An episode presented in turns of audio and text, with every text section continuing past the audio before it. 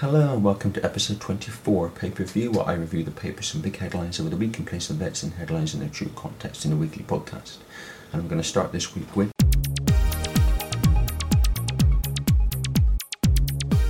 one of the big stories of the week has been Brexit, the latest developments. An article here about David Davis and his comments on Brexit. This is in the Daily Mail. David Davis warns Theresa May that a third-way plan for Brexit is unworkable in a letter which claims the EU will simply reject the proposals. David Davis has warned Theresa May that a third-way plan for Brexit is unworkable, it was reported last night.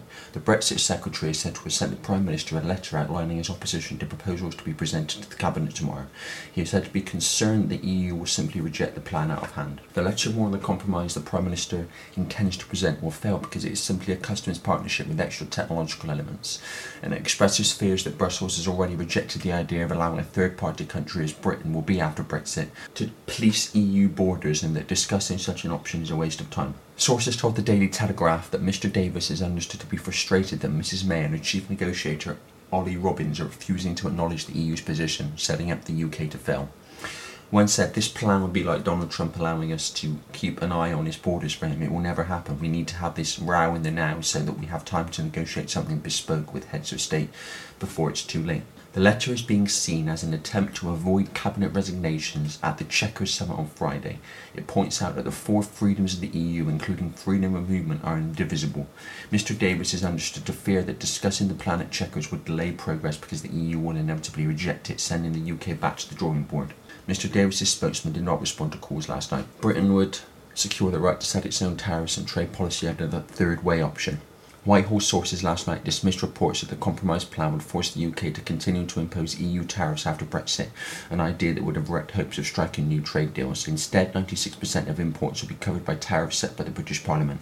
Sources also denied claims that Theresa May is prepared to compromise on free movement in order to secure a better trade agreement, but they acknowledge that she will ask ministers to sign up to the idea of full regulatory alignment with the EU on goods in order to increase the chances of frictionless trade pact with Brussels and resolve the Northern Ireland border problem. The move will alarm Eurosceptics who warned yesterday that it could limit the UK's ability to strike new trade deals. The third way is so-called because it is a compromise between a maximum facilitation deal backed by Brexiteers, which would slash customs controls and barriers, and a new customs partnership which is backed by Remainers.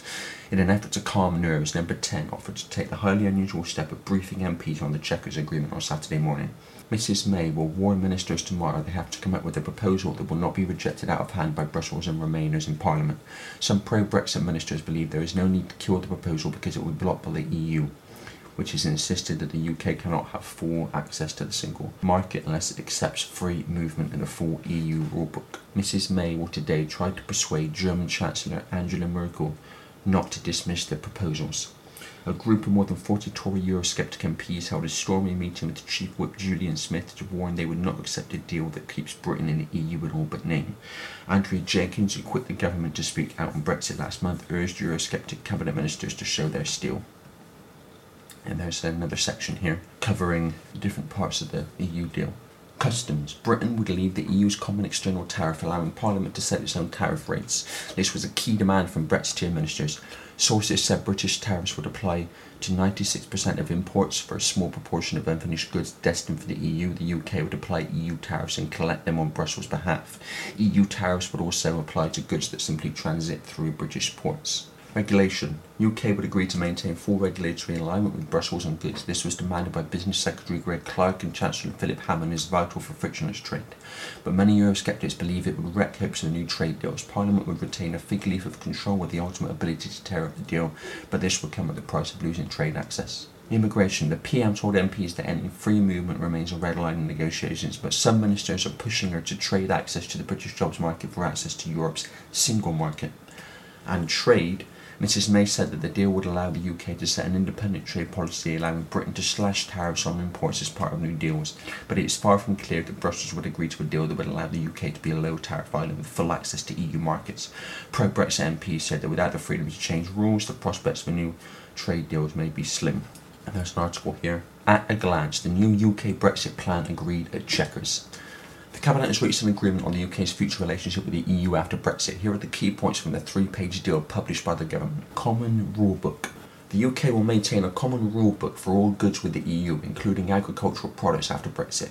A treaty will be signed committing the UK to continued harmonisation with EU rules, avoiding friction at the UK-EU border, including Northern Ireland. Harmonisation means Parliament will oversee the UK's trade policy and have the ability to choose to diverge from the EU rules, recognising that this would have consequences. Cooperative arrangements will be established between the EU and UK competition regulators. Different arrangements will be organised for services where it is in our interest to have regulatory flexibility. Joint jurisdiction. A joint institutional framework will be established to interpret UK-EU agreements.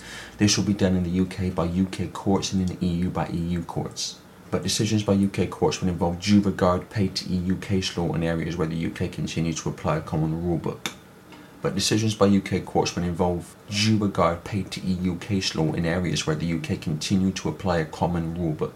Cases will still be referred to the European Court of Justice as the interpreter of EU rules, but cannot resolve disputes between the two. One of the buzz terms over the years has been international law, and that is obviously the law of the planned world government, which I'll talk a bit more about in a minute. And I've talked about before, this is the unelected bureaucrats like we have now in Brussels, except on a world level. This is the law they will be implementing on behalf of the elite through the world government and through the European Union for Europe, for the countries of Europe. And EU law is just the EU agenda being enshrined in law. And if you want a world dictatorship, you have to control the legal system. Facilitated customs arrangement. Borders between the UK and EU will be treated as a combined customs territory. The UK would apply domestic tariffs and trade policies for goods intended for the UK but charge EU tariffs and their equivalent for goods which will end up heading into the EU. A post-Brexit UK will be able to control its own tariffs for trade with the rest of the world without causing border disruption. This avoids a hard Irish border and removes the need for backstop arrangements to be put in place before the UK's withdrawal from the EU, the government says. Free movement. The agreement says it will end free movement of people, giving the UK back control over how many people enter the country. A mobility framework will be set up to allow UK and EU citizens to travel to each other's territories and apply for study and work. Overall aims. These proposals represent a precise and responsible approach to the final stage of the negotiations, the government says. According to the government, the plan gives the UK an independent trade policy with the ability to set its own non-EU tariffs and to reach separate trade deals. Ends the role of the ECJ in UK affairs, ends annual payments to the EU budget with appropriate contributions for joint action in specific areas. The early reaction for Brexiteers has been that they need to see the full 100-plus page plan to see whether or not they agree with the government's claims. Full details will be released in the white paper next week. One last reminder, this is not a final Brexit deal. This is an agreement on the UK's preferred way forward as negotiations with the European Union about the future relationship reach a crucial stage. Well, I've said before that the European Union was created and exists not to make Europe more efficient, although that was one of the selling points initially, but to dictate policy and law, ultimately dictated by unelected bureaucrats in Brussels to the countries of Europe within the Union, eventually planned to be every country, and the unions are planned to be dictated to by unelected elite world government. This is the Hunger Games Society. See episode 4 for more information. So they don't want countries leaving, they want to encompass increasingly more countries, and this is why Brexit is dragged on for so long with the negotiations and extending the leave date ever further away. They don't want Britain leaving because of Britain's importance and influence globally along with America. The laws and policy dictated through the EU are the elite's global agenda being introduced into the society of each country. Yes, there are certain EU laws that are there for the benefit of people. Yeah, there are some, but the overall purpose of the European Union is to be a filter for world government law to be funneled through to the countries, people and businesses of Europe, and they want unions for every part of the world. World government will dictate to and will run with the same structure as the European Union, although in the end there will be no countries, only mega regions in the Agenda 21 Smart Cities agenda, and there will be no businesses, only corporations. If people don't like the European Union now, we've seen nothing yet. The Brexit deal keeps changing all the time. It changes from week to week. That's why I don't report on every change in the Brexit negotiations, because it could change the next week. The unelected bureaucrats are far more powerful than Theresa May. I hope we end up with a Brexit worth the name, but I don't expect it not to be a Brexit in name only. If we do get a Brexit in name only, I hope it brings home to people that there is no true democracy. A lot of people voted for Brexit because of the impact of free movement, because of being called racist and xenophobic for pointing out the simple facts that migration is causing financial problems for the indigenous population of Britain because of migrants getting jobs British people want, and the same with housing. That causes problems for British people, obviously, and the simple fact that you can't keep pouring water into a jug and expect it not to overflow. And in many ways, Brexit was a scream by people who've had their voice silenced and or their comments and themselves castigated for being racist and xenophobic by progressives and politically correct zealots, just for pointing out simple facts. People who were not actually racist and xenophobic, but they've been called that because the progressives don't want to hear that migration has to have a limit, because otherwise clearly you're going to reach a point where it's too much in any country. Brexit was a way for those people to make their voice heard finally. People who have reservations like the ones I've mentioned and others about migration finally had a voice. The impact of migration on Britain and the people of Britain means nothing to those in power.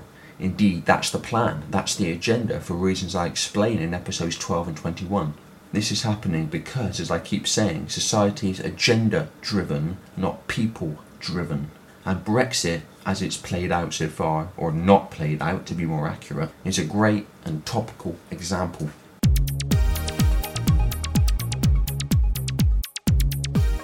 Story here about bus routes facing budget cuts. Now that seems to be important, but a really small story, but there's actually so much that comes from it, and this is in the Daily Mail. Death of the local bus. Councils are causing the slow death of local routes with budget cuts. Councils are causing the slow death of local buses with budget cuts, a report warns today. Some 199 routes were altered or withdrawn in the last year alone, the analysis shows. Funding has almost halved over the past 8 years for buses that rely on help from councils, according to the Campaign for Better Transport. Its report revealed that 3,088 of these supported bus services have been reduced, altered or withdrawn since 2010 to 2011. Local authorities' bus budgets in England and Wales were slashed by £20.5 million last year, the eighth consecutive annual cut. They have decreased by £182 million or 45% over the last 8 years, the report says. Of the 199 routes affected last year, most were in the northwest, 77, followed by the east of England, 45, and Yorkshire and Humber, 44. A spokesman for the Campaign for Better Transport said the slow death of the supported bus continues. They added that bus cuts would isolate the elderly in rural areas and lead to greater reliance on cars. The local government association insisted councils were desperate to protect local routes, but savings must be made to fund other services such as social care. Well, that's a short article, but so much comes from it. This plays into the United Nations Agenda 21 and the Hunger Games Society, where countries are broken up into mega regions and you need permission to travel between them, with everyone living in smart cities run by artificial intelligence. This story, therefore, about bus routes also connects into the transhumanism technological agenda. See episode 11 for more information. And it also connects into the elite's depopulation agenda I've talked about many times before. Because if you're going to cram people into what are known as human settlement zones, in Agenda 21 language, and into these smart cities, then you need to cull a massive amount of the population in each country, which means we're looking at a global cull being orchestrated through wireless, smart and other technology, genetically modified food and additives in food and drink, toxins all around us, chemtrails, for what they are, see episode 11, and in other ways as well. And with 5G, and with 5G Wi-Fi, there's going to be a lot more people culled, if we allow it. The idea is that certain routes in certain areas of the mega region, previously known as a country, would be not allowed to be travelled to or accessed. And that's what this is about. I've talked before about a guy called Dr. Richard Day, see episodes 17 and 18 for more information, and he talked about restrictions on travel. Day said travel would become very restricted. People would need permission to travel, and they would need a good reason to travel. If you didn't have a good reason for your travel, you would not be allowed to travel. And that's where this is going. This is what driverless cars are about. They're being worked on by the monster Google, of course they are, because driverless cars will be programmed via the onboard computer not to take you anywhere authority doesn't want you to go, or anyone to go. And where, in this article it says, the local government association insisted councils were desperate to protect local routes, but savings must be made to fund other services such as social care. Well, that might be the case, but the point is this. It's a great example, this story, of how the elite's agenda is dictated through every level, whether global or local, because the council is desperate to protect local routes, made be desperate to protect local roots, but their funding and focus is being dictated from those in the council who know more than they do. So it's been decided that these bus routes will have their budgets cut because of this agenda I'm talking about, but only a few in the council making those decisions will know that's why it's happening. Compartmentalisation, that's how this global agenda is structured. A tiny few people in full knowledge dictating to everyone else with less and less knowledge as you go down the pyramid structure. That goes for virtually any business, organisation, corporation. Anything is structured in this way. Now, there's nothing wrong with that in and of itself. It's just a structure, but this is the structure of global control and manipulation. You can also symbolise this as a spider's web. The spider is those tiny few at the centre, the global elite. And then as you come out from the spider, you have the different strands of the web. The first strand constitutes the most exclusive secret societies and elite groups. You have knowledge of the elite's agenda, because we're looking at a network of elite groups and secret societies here, who are actually directing human society. These are the most exclusive secret societies and elite groups, and they have knowledge of the elite's agenda. Then, as you come out to the next lot of strands, you find more public-facing secret societies like the Bilderberg Group, which actually publishes lists for members who attend each year in a different location around the world for each meeting. We're allowed to know who attends but not what they discuss, and given that their meetings comprise various people from the elite, politics, business, finance, media, military, etc., and they meet up in secret and what they discuss we're not told about, people might ask whether that should be more known about. There's also the Council on Foreign Relations, created in 1921, which is a driver of foreign policy for America and therefore Britain, on behalf of the elite's agenda. The Royal Institute of International Affairs, created only 1 year before the Council on Foreign Relations in 1920, and co-founded by former American President Woodrow Wilson, which is there to coordinate policy between Britain and America. There's the Club of Rome, which describes itself as an organisation of individuals who share a common concern for the future of humanity and strives to make a difference. Well, it was founded in 1968, and it's very much focused on the environment and pushing agendas like human-caused climate change, which is fundamentally connected into this story because of what it can justify. There's the Trilateral Commission, founded by David Rockefeller in 1973, one of these elite figures, very influential for decades in advancing this agenda, being himself part of the elite, which is there to officially coordinate policy between America, Western Europe and Japan, but cooperation in elite agenda talk means dictating policy. Then, as you meet the next lot of strands in the web, you find the inner core and highest levels of secret societies people have widely heard of, like the Freemasons, Knights Templar, Knights of Malta and others, and Satanism as well. That one needs to be mentioned.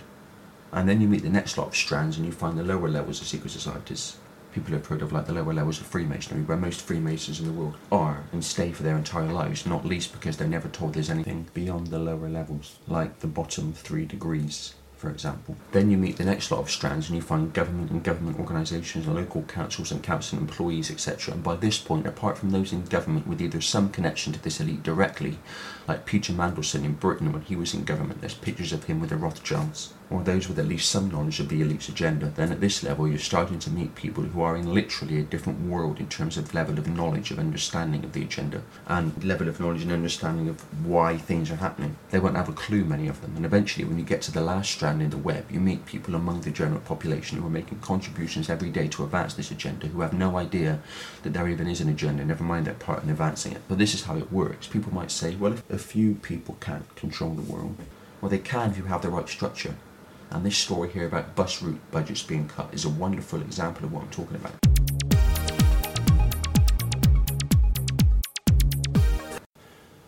Story here about DNA and artificial intelligence. This is in the Daily Mail. Scientists have created an AI inside a test tube using strands of DNA, and they hope it will soon start to form its own memories. An artificial neural network that's made entirely from DNA and mimics the way the brain works has been created by scientists in the lab.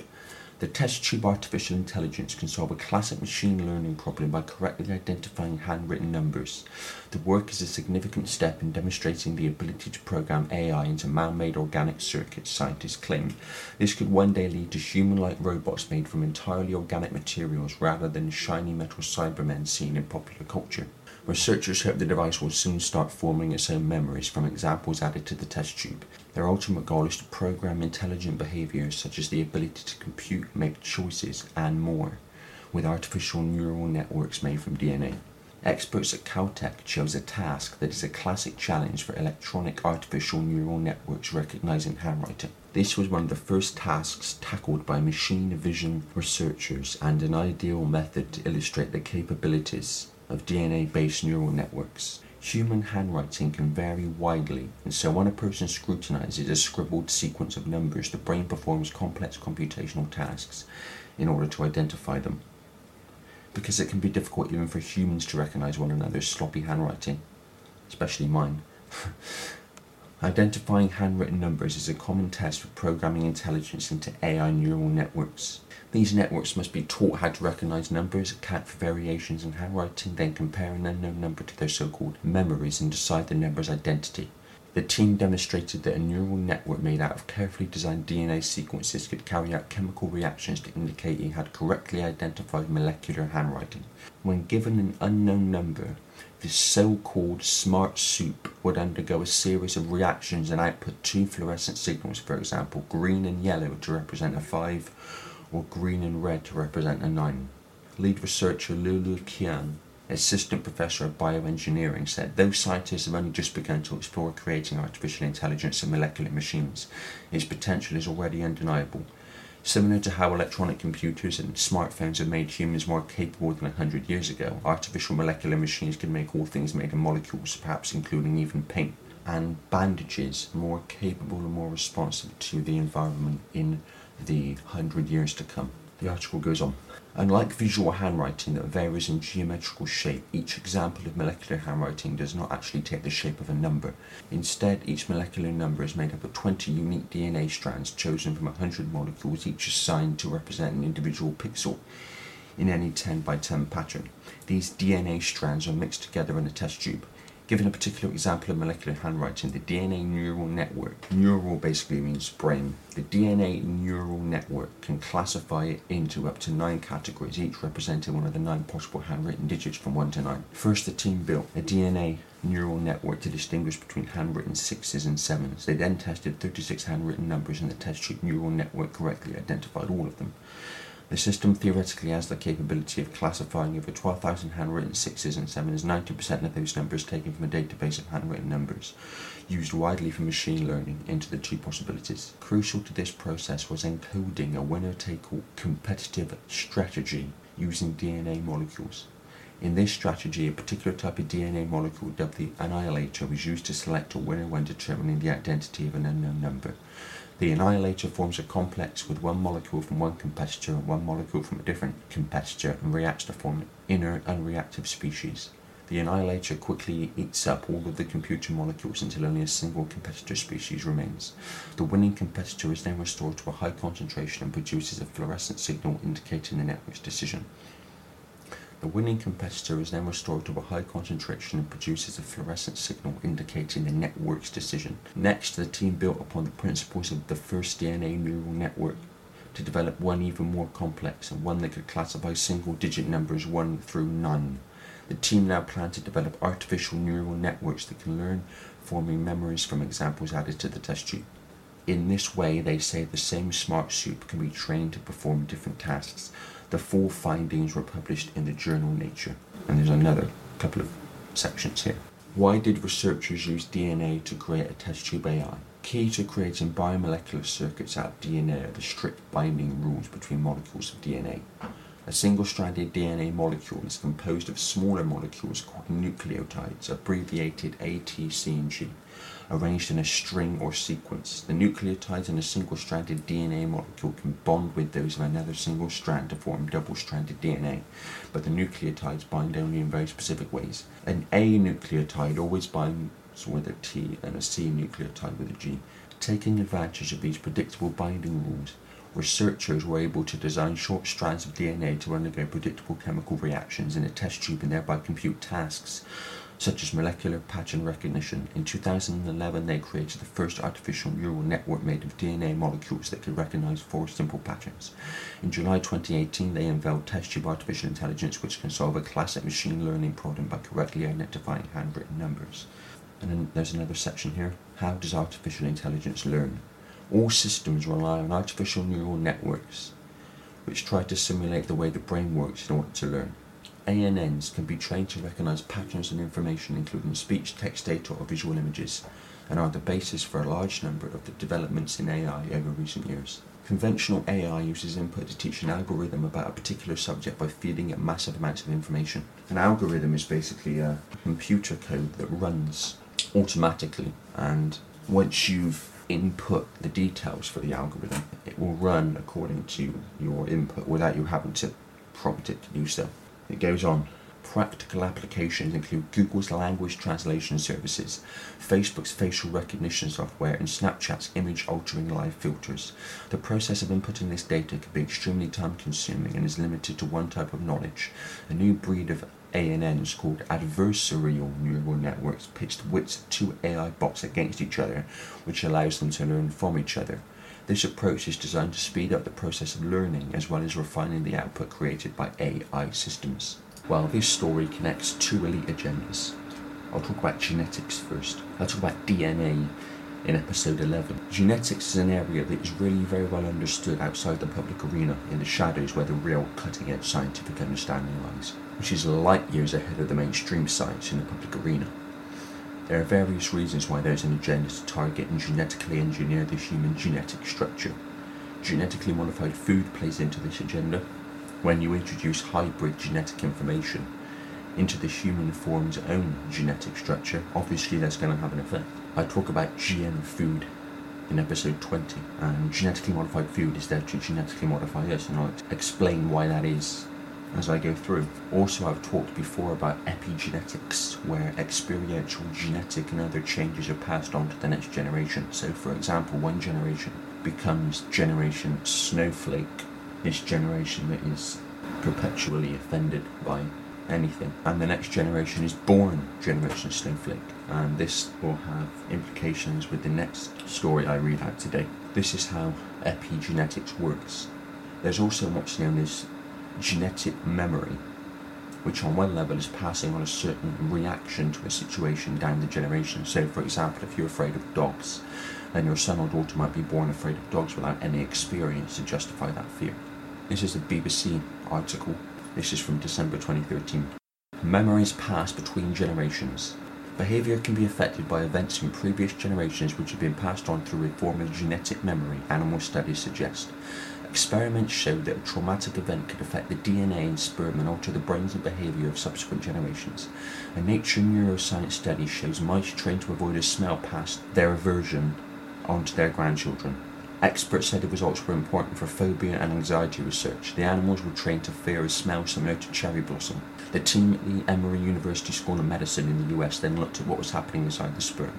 They showed a section of DNA responsible for sensitivity to the cherry blossom scent was made more active in the mice's sperm. Both the mice's offspring and their offspring were extremely sensitive to cherry blossom and would avoid the scent despite never having experienced it in their lives.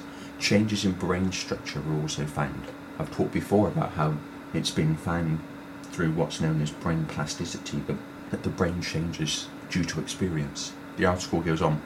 The experiences of a parent, even before conceiving, markedly influence both structure and function in the nervous system of subsequent generations, the report concluded. The findings provide evidence of transgenerational epigenetic inheritance, that the environment can affect an individual's genetics, which can in turn be passed on. One of the researchers, Dr. Brian Diaz, told the BBC this might be one mechanism that descendants show imprints of their ancestor. There is absolutely no doubt that what happens to the sperm and egg will affect subsequent generations. The article goes on. Professor Marcus Pembury from University College London said the findings were highly relevant to phobias, anxiety and post-traumatic stress disorders and provided compelling evidence that a form of memory can be passed between generations. He commented, "It is high time public health researchers took human transgenerational responses seriously. I suspect we will not understand the rise in neuropsychiatric disorders or obesity, diabetes and metabolic disruptions generally without taking a multi-generational approach." The article goes on. In the smell aversion study, it is thought that either some of the odour ends up in the bloodstream which affected sperm production, or that a signal from the brain was sent to the sperm to alter DNA. Now this is very relevant for reasons I'll explain when I read out the next article today, the next subject. But another effect of this is the transgenerational, multi-generational fear of authority, and that can be passed on through genetic memory. Vaccines are all part of the focus for the elite on DNA. I talk about vaccines, and it's not just vaccines, other forms of pharmaceutical or medical treatment. I'll talk about vaccines in episode 17. Vaccines are all about injecting chemicals and toxic shite into the body, which can affect DNA and the genetic form of the body, and that's one of the reasons vaccines exist. Vaccines are also a great way to inject nanotechnology into the body, which is fundamentally part of the transhuman agenda, as I talk about in episode 11. I'm not saying that they are injecting nanotechnology through vaccines, but it's a great way to do it. Everyone's heard of DNA, of course, but what most people don't know about is RNA. I've talked before about how the body is a biological computer. It has the ability to process information and think for itself up to a point without any conscious involvement on our part. Computers have an antivirus system, we have the immune system. Computers have a circuit board through which energy, information, flows to ensure the computer operates at peak efficiency, and when the information flows through the computer too slow or incorrectly, the computer starts malfunctioning and stops working properly. We have the meridian lines of the body, which look just like a motherboard of a computer, and if energy is flowing through the body too slowly or incorrectly, we get illness, and this is how acupuncture works. Acupuncture is there to restabilize and redirect the energy flow of the body.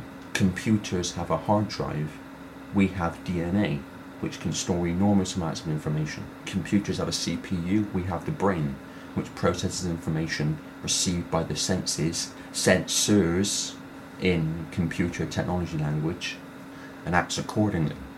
Computers have what's known as a programming language. We have so-called junk DNA or non-coding DNA, DNA which does not code through a protein, which it was discovered by a research team led by Eugene Stanley, a physicist and professor at Boston University. It may actually be a language as opposed to the rest, which is a code. And what do computers and technology work with? Codes. But when you're trying to sleep at night but can't because of the mind chatter, that's the programming language of the body computer. On one level, that's what we call thought. Computers go into what's known as sleep mode. When the computer gets a virus, rogue information in the system, the computer stops working properly.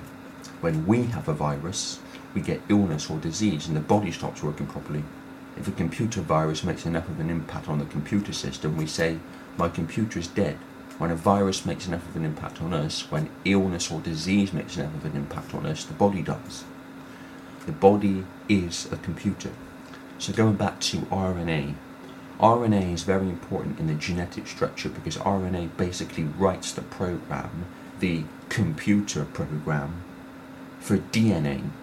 DNA basically reflects RNA, and RNA, depending on the information it itself is processing, can switch on or off certain DNA functions. This involves what are known as histone proteins, which DNA wraps itself around. Mike Lambert, a cutting-edge multidiscipline research practitioner and previously a member of a European Union health research team, has said, there are rarely single genes that cause a given disease. It's more often interactions between a number of genes that's heavily influenced by environmental factors. Histone codes are flexible and have the capacity to act as an interface between genome and environment. This means that environmental factors like toxins in food, drink, water, vaccines, cleaning products and cosmetics, and radiation from smart, wireless and other technology can change our genetics by triggering RNA and histone protein responses and thereby changing DNA. This is how genetically modified food can change genetics. In effect, genetically modified food is there to genetically modify us. Also, on the subject of the body being a computer, are semiconductors. These are conductors of electricity used in electrical items and computers. Every cell's membrane is a liquid crystal. Research scientist and former medical professor Bruce Lipton says in his book, Biology of Belief, that a cell's membrane is a liquid crystal semiconductor with gates and channels. Now, electricity flows through gates and channels. In other words, information flows through gates and channels, and you can have electrical information and the information of the body flowing through the gates and channels of a semiconductor within the body. This is fundamental because it means that if the electrical information flowing through the body computer is destabilized by electromagnetic frequency disturbance from technological radiation all around us, or by chemical influence from toxins in food, drink, water, vaccines, chemtrails, etc. Talk about chemtrails in episode 11. Then these gates and channels open and close at the wrong time because they're responding to electrical signals in the body being sent in the wrong way or at the wrong time, or not being sent when they should be, so these gates and channels therefore open and close at the wrong time, meaning the cells are either poisoned from toxins or impacted by radiation, or the cells are not getting what they need, and this leads to illness and disease, and this is no accident. It's coldly calculated. This is the fine detail nature of the elite's depopulation agenda and the suppression of humanity in general. There's an article here on naturalnews.com. There's some very good articles about health. Vaccinated children are more likely to develop OCD and other anxiety disorders. This is from June 27th of this year, so quite recently.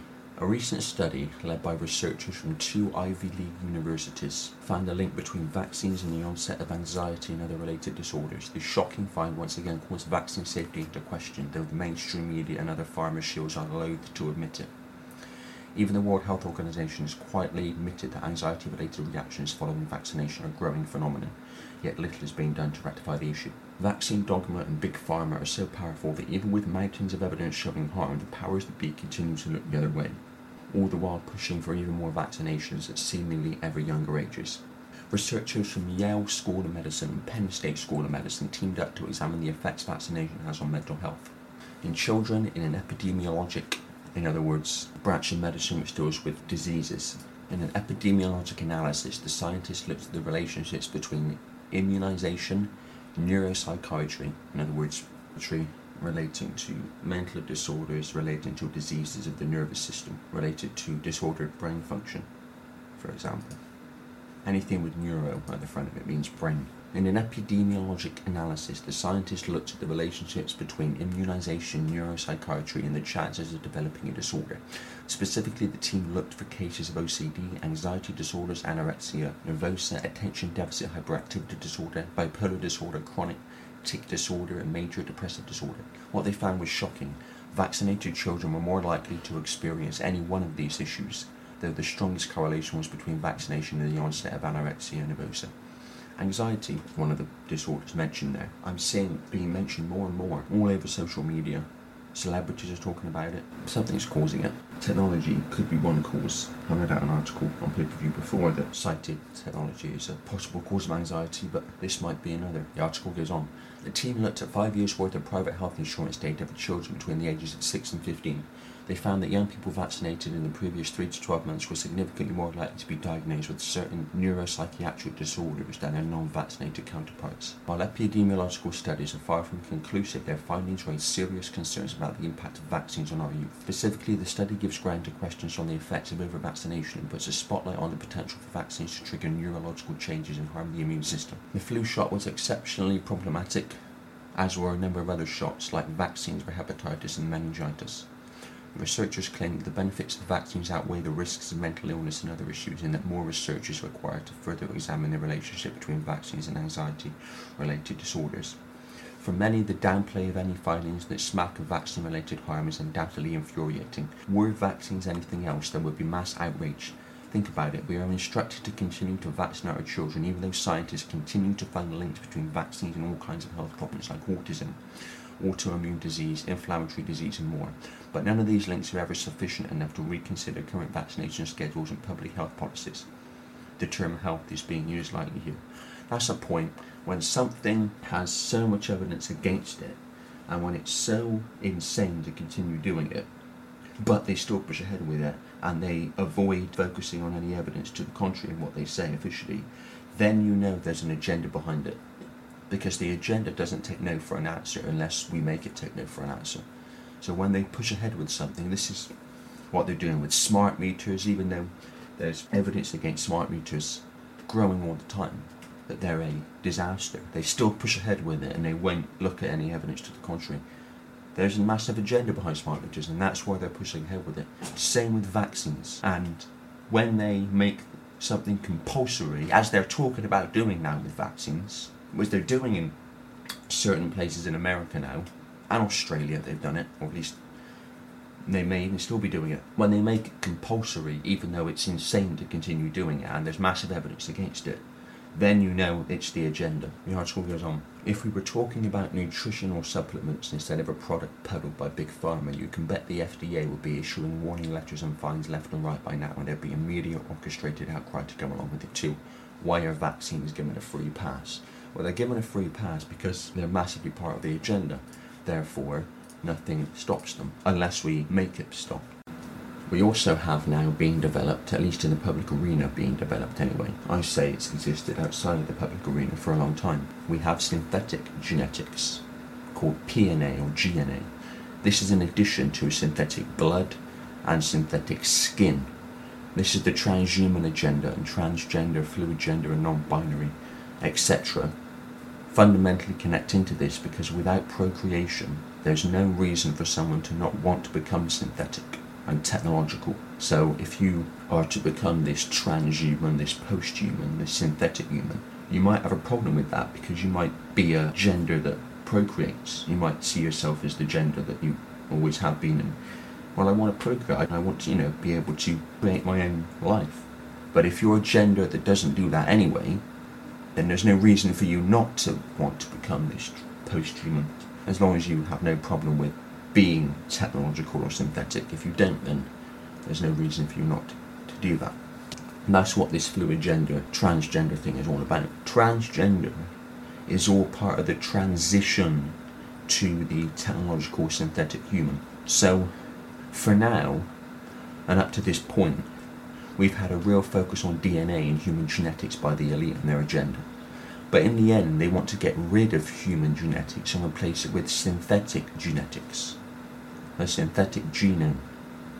This will make way for the technological synthetic transhuman.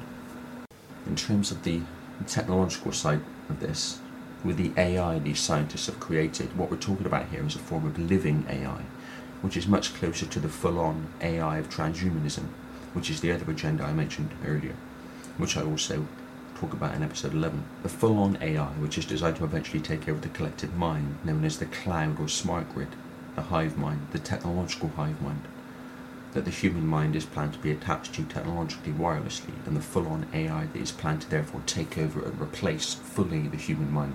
This full-on AI already exists. It just needs a technological vehicle, and that's what we're seeing being built around us constantly. A point that needs to be made on this is that, and again, this is why I do pay-per-view, to make the connections. While it may seem that an experiment like this, or a new technological breakthrough, is being made, as with Google's language translation service that's mentioned in the original article, that appears on one level to be in isolation from anything else, and so there's nothing sinister about it at all, it's just language translation.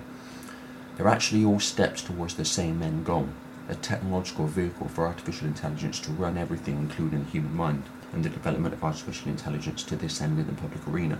That's where it's all leading in the end. The media presents these steps as spontaneous breakthroughs and or random discoveries and isolated, when they're actually cold calculation of the next stages towards the same end goal. They know these things are possible, but it has to be seen to be done in a sequence, because if they came out with the technology that exists beyond the public arena, in one go, people might start to ask questions about where it all came from.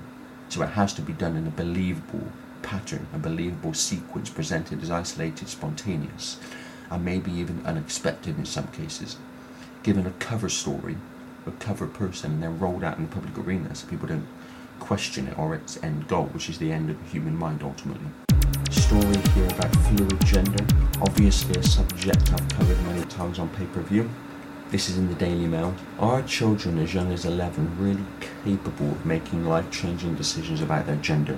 9 young people who all share a remarkable bond. Their stories raise one of the most controversial questions of our age. One of the most controversial and emotive issues of our age is the growing number of children and young people who feel they were born the wrong gender, or who are gender fluid, someone who doesn't feel they have a fixed gender. Why? Because they're being constantly encouraged to feel like that, not least through school. While many believe children as young as 11 are too young to know their minds while their bodies are still developing, the charity Mermaids, which advises schools and the NHS, says it has taken more than 5,900 queries on its helpline and email service, many from children and young people needing help exploring their gender. It is an issue that has divided many families. This year, Mermaids has organised a prom for those aged 11 to 19 who have sought its help, with speech to 9 participants with their parents' permission. Keaton Schubert, 15, a trans female, lives in Oxfordshire with her mum Anne-Marie, a photographer, her mum's partner Ricky, a shop manager, and her two siblings. Mum and Dad split up 14 years ago, but she and Nan have always been accepting. I don't know where I'd be without them. I like to dress in princess outfits from the age of about 2, and I was 6 when Mum let me experiment wearing girls' clothes. She never said you can't wear that. I knew I wanted to be called she from a very early age, but I went to a school where most of the pupils were boys, and I was the first transgender pupil. I thought I'd get my lights punched out when I grew my hair. Bullies threw water over me and left me out of conversations, and I'd go home crying. I'd get panicky if a teacher called me he, so Mum went in and said, "Can you refer to Keaton as she?" which was a massive relief. Although the school was supportive, I couldn't wait to leave and take a hair and beauty course. I started taking hormone blockers in 2015, which stopped my puberty. It was amazing to know I could start transitioning and say, I'm a girl, I can be who I want to be. The prom was great because I made lots of friends who know what I've been through. I'd never met another trans person before. Lots of people said they loved my dress, and a few cried happy tears when they saw me in it. I wore glittery silver shoes and danced all night. My feet were still killing me the Monday after. You see, now, people who genuinely, without any propaganda, without any encouragement, without any imagery placed in front of them, as it's happening now, especially with young people, through entertainment and through school, come to the decision that they feel a different gender, then they should be supported in that. They should get all the support they need, and they should be supported through their transition. Fair enough, if they've come to that decision of their own merit, of their own volition. But what we're seeing now, because there's an agenda behind transgender, there's an agenda behind fluid gender, which ends with the end of gender, which is fundamentally connected into the synthetic, non-human, transhuman, post-human agenda. We're seeing all this propaganda and imagery, especially for young people. Older people as well, but especially young people. Where this is all going is the end of human as we know it. Now, that's not politically correct to say that, but who gives a fuck? Either we start addressing what is, or what is will reach its conclusion, the end of human as we know it. The reason it's not politically correct to say it is because political correctness is there to cover up the fact that that's what this is about. Political correctness is an effort to stop people saying these things because they're frightened of being called sexist. Well, fuck it. Either we face this, or it's going to happen. People who feel they're in the wrong body, genuinely, without any propaganda, without any imagery, without any encouragement, then they should be supported and encouraged, and they should get all the support they need to transition.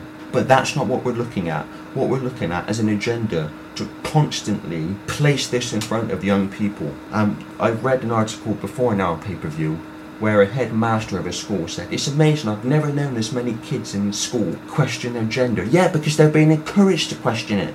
It's not a natural thing. If it was a natural thing, then this scale of questioning from young people would have happened a long time ago, instead of happening now, suddenly, out of nowhere, in the last 2-3 years. What they're doing is taking people who genuinely feel they're in a different body, and they're exploiting it to sell this agenda. Take people who genuinely feel like that, so that people are frightened of questioning it, frightened of stating the facts, and people are frightened of saying anything in case they're called sexist. Take people who genuinely want to transition, take their stories, place it in front of people, show them how difficult it is for them dealing with the transition, and then use that, exploit that, to sell your agenda. That's what we're looking at. These stories here in this article, that's all what this is about. I'm not saying the journalist who wrote this article knows that, but that's what it is. We live in a post-fact society. Everything is emotion. People don't care about facts, people don't care about figures, people don't care about statistics. They just care about emotion. We live in a post-fact society. As long as you've got the emotion, that's it, that's all you need. I mean, I've got no problem whatsoever with people being gay, transgender, lesbian, whatever. No problem. It's not my business. None of my business what gender people are. Don't make it my business. Don't make it other people's business. Just live your life. Get on with it. The article goes on. Kai Mackin, 17, a trans male, lives in West London with his dad Neil, who works in computing, mum Jo and two older sisters. It was so liberating to go to the prom and wear what I wanted, knowing no one would care. We were united by a shared experience so we could be ourselves, which was brilliant. Nobody really called anyone for being different. We didn't have to apologise for being ourselves. At primary and secondary schools I was laughed at, puberty felt wrong, I was very unhappy. I tried to kill myself many times, I felt my breasts were a useless encumbrance, I still do. I didn't go to my high school proms, I didn't really have any friends in my year, but everyone felt like a friend at this prom.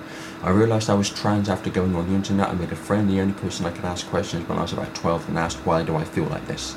My parents are Christians and it was terrifying wondering if they'd support you when I came out.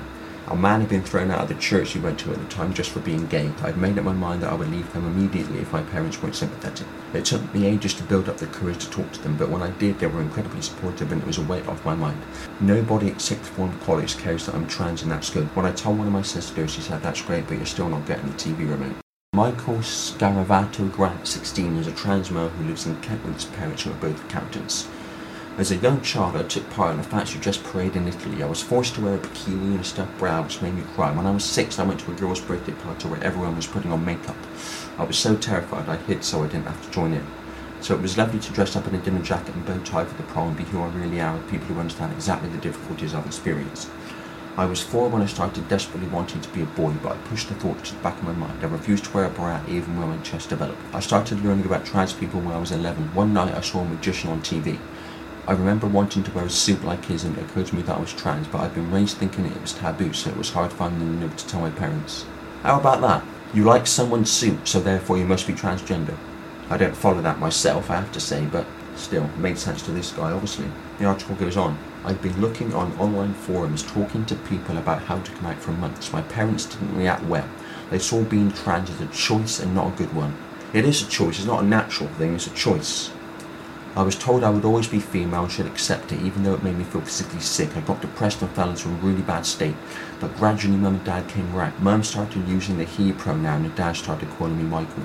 I had to get my parents' consent to go to the gender identity clinic and they both came with me. Reluctantly they agreed that I could have hormone blockers, which I started at 14. They're quite accepting of the situation now. Catherine Green, 15. Is a trans female, lives in the West Midlands with parents Esther and Brad who run a printing company. She has one sister. See, there's no facts in this article, apart from how many queries the NHS have had. It's all emotion, which is exactly what I've just said. That's what we're looking at now, a post-fact society. This is my story, this is how I feel. Well, so what? What does that matter? Facts are what matter. There's none of that in this article. This is what Twitter storms are all about, when people go crazy on Twitter because someone's tweeted something politically incorrect and they have to have a go at them for saying it. It's all emotion. There's no facts at all. And if you want to sell an agenda, you can't do it through facts because facts speak for themselves. You have to do it through the manipulation of emotion and the manipulation of perception, both of which are fundamentally connected, and that's why we live in a post-fact world. Catherine Green, 15, a trans female, lives in the West Midlands with parents Esther and Brad who run a printing company. She has one sister. I was terrified my relationship with Mum would change when I came out, so for a long while I repressed it. I became depressed and suicidal. Then my parents found out I was using the name Cat on social media. Mum is a Christian, and when I told her, she said it was the biggest mistake of my life, that it was a phase. Then she completely shut down. I felt she hated me. This made me even more depressed. I started self-harming. I was so bound up in my own feelings that I didn't consider what it was like for her. She was finding it really hard to reconcile it with her faith and was encountering transphobia in her church. I explained it was about my gender, not my sexuality. To start with, I had thought I was gay and so did she. Then I learned about transgender and it fitted with everything I thought. Now that's an important point. That's exactly why we're seeing this propaganda. A lot of young people now are only deciding they're transgender once they found out what transgender is, not before. The article goes on. This year it started to get better. Mum is listening and is really accepting. She's apologised over and over again and I feel lucky to have her unconditional love. She fully accepts me as Catherine and says she's proud of me. We go clothes shopping together now and going to a transgender group and getting hormone blockers and I'm really excited. Dad is catching up too and we're more comfortable as a family. Mum and Dad have learned being trans is not a choice but who I am. It is a choice. You might not like to hear that it's a choice, but it's a choice. The prom was really exciting, being with lots of people who understood exactly what I've gone through. It's been fantastic. Alex Shepherd, 16, a trans male, lives with mum, Sam, an office manager, dad, Andy, a retired IT consultant, and two siblings in the home counties. The prom was awesome because I could be myself and fit in. I just got up and danced with everyone I met. I didn't get to bed until 4 a.m. Since I was 9 or 10, I felt I didn't fit my gender. I hated dresses and always wore jeans. I was hysterical at the thought of starting female puberty. In school, I wore sports bras, tried binding my chest with bandages and cut my hair short. People started saying, "Are you a boy or girl? You're weird." Then when I was 12, I realised what transgender was. It was a massive relief to know, but I still had my body to worry about. On the day, I told Mum it was a blur. She was confused but said, "I love you no matter what." She helped me tell Dad. Next year, I hope to be on testosterone. I'm the happiest I've ever been. At sixth form, not one person in my study group is uncomfortable with me, but some are curious. A little girl in year 8 asked, "Are you a boy or girl?" And I said, "I'm a trans boy. My brain is a boy, my body is feminine." I melted because she was so cute. She said, "I'm going to tell my friends that because I didn't understand it before." That's amazing. I like to educate people about transgender issues when I can. Well, you can only educate someone if you know what you're talking about. And a lot of the people who think they're transgender don't know what they're talking about. They don't understand that there's an agenda behind it, never mind what that agenda is. The fact that it's leading to the end of human as we know it. If they knew that, a lot of them would think differently. That's why they don't know it. That's why it's not talked about. That's why that's never discussed. That's why it's politically incorrect to say it. Luke Wateridge, 17, is a trans male who lives in Hampshire with his mum Corrine, a dog groomer. When I was 12 or so, I said to a friend, "I hate the fact I'm a girl. Why can't I be a boy?" She said, "You know that's not normal, don't you?" We looked it up and she asked, "Have you thought we might be transgender?" I thought, "I want to change my body. Yes, that's me." Ah, once again, as I said, we looked it up and she asked, "If you thought you might be transgender?" I thought, "I want to change my body. Yes, that's me." So after looking it up, then this person decided that's what they are. That's my point. That's why we're seeing all this propaganda. It goes on. Puberty was horrible. I was repulsed by it. I feel my body's not mine and I still get bad days when I don't want to get up or go out. That's one reason the prom was so great. I didn't have to worry about what my body looked like. Everyone understood. I made lots of friends and we've had a group chat on a messaging app since. I told my mum a year or so after I realised I was trans. I went through a hyper-feminine stage to try to get it to go away. I wore pink dresses and skirts. It took me ages to tell Mum. When I did, she was so shocked she couldn't speak. Then she hugged me and said she'd love me no matter what. I was 13. The main difficulty for Mum, I think, was changing the name she'd given me. She was constantly looking up names and saying, "Shall we have this or that?" Then she took me out to get some new clothes and all my old girl ones went into the loft. I went to my school prom and felt inhibited and worried that people would think I was weird at this prom, and I was completely comfortable. Poppy Tyler Lemon, a trans female, lives with her mum Claire, a retired aftercare worker with social services, and dad Saliu, a chef in Worcestershire. I used to drop stones into the well in our garden and wish I was a girl. I didn't think anyone would believe me if I talked about it. I was pleased when I was 4 and Mum bought me a doll at a fair. I didn't want to wear trousers, so I asked her to wear shorts because they looked more like a skirt, and I even wore them in the winter.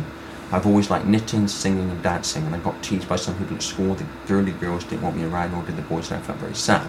I transitioned socially when I was 9. All my friends and teachers supported me, and I felt like a bird that had been freed from its cage and was learning to sing. I wore girls' clothes all the time after that, and Mum never called me by my old name, Lewis, again. I was always Poppy. My gran made me a cross-stitch baby sampler when I was bored. My old name, I was going to put it in the loft, but she said she'd change it, so she's unpicked the old letters and put Poppy Amelia on it. We've got it on the wall.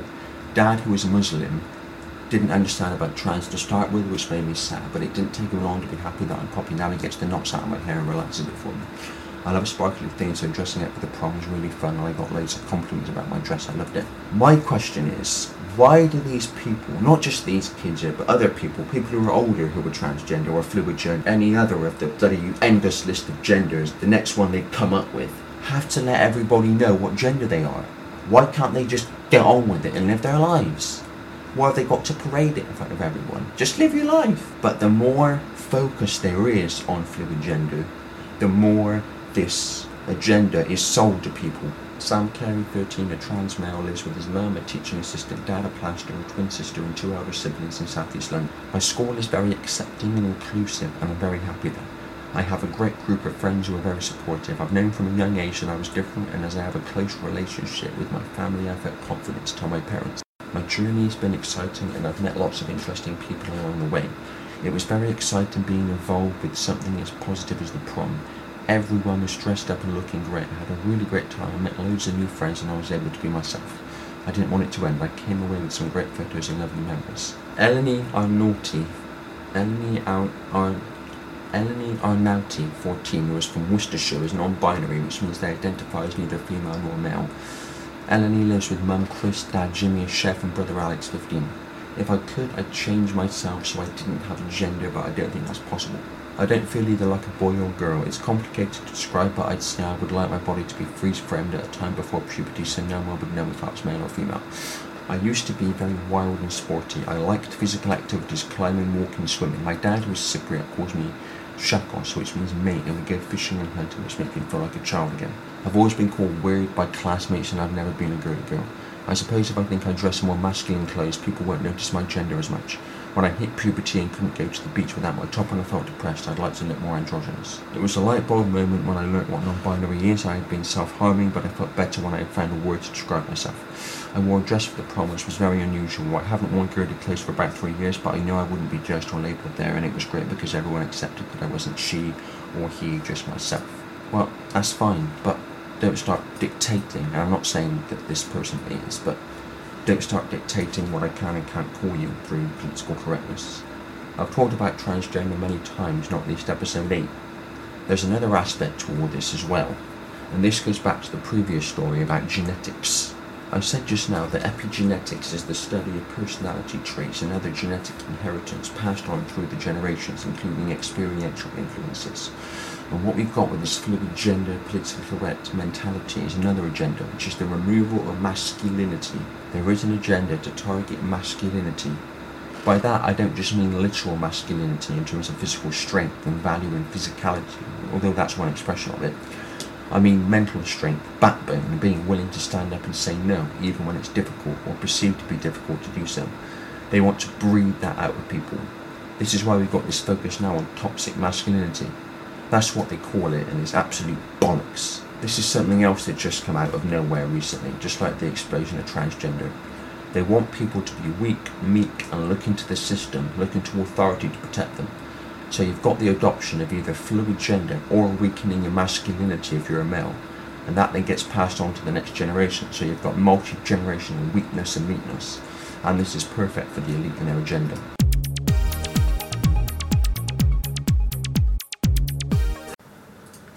Before this episode ends, just one announcement. The Patreon campaign I mentioned a little while ago is now launched. If you go to patreon.com/pay-per-view, Patreon spelled P-A-T-R-E-O-N, you'll find it. And whereas many crowdfunding campaigns are a one-off campaign for a certain period of time, Patreon is an ongoing monthly campaign, which means the donations are ongoing and monthly, which means that rewards for becoming a patron, as they call it on the website, hence the name Patreon. The rewards for becoming a patron and donating are ongoing and monthly, and there's also going to be lots of behind the scenes material and exclusive content only available to patrons, and posts to the page which only patrons can see. If you listen to the podcast, that's great, and the podcast has generated great numbers for listenership, which can be verified. If you even share the podcast, that's fantastic. If you contribute to this campaign, thank you so much. It means so much to me, and it will be a great barometer for how interested people are in alternative information that you don't get through the mainstream media, to put world events and news stories into their true context so we can see the bigger picture, because without seeing the bigger picture, there's no way to change anything. So patreon.com/pay-per-view if you want to be part of that. So that's it for this week. That's the news, that's the context and connections, that's pay-per-view. More to come next week. Until then, goodbye.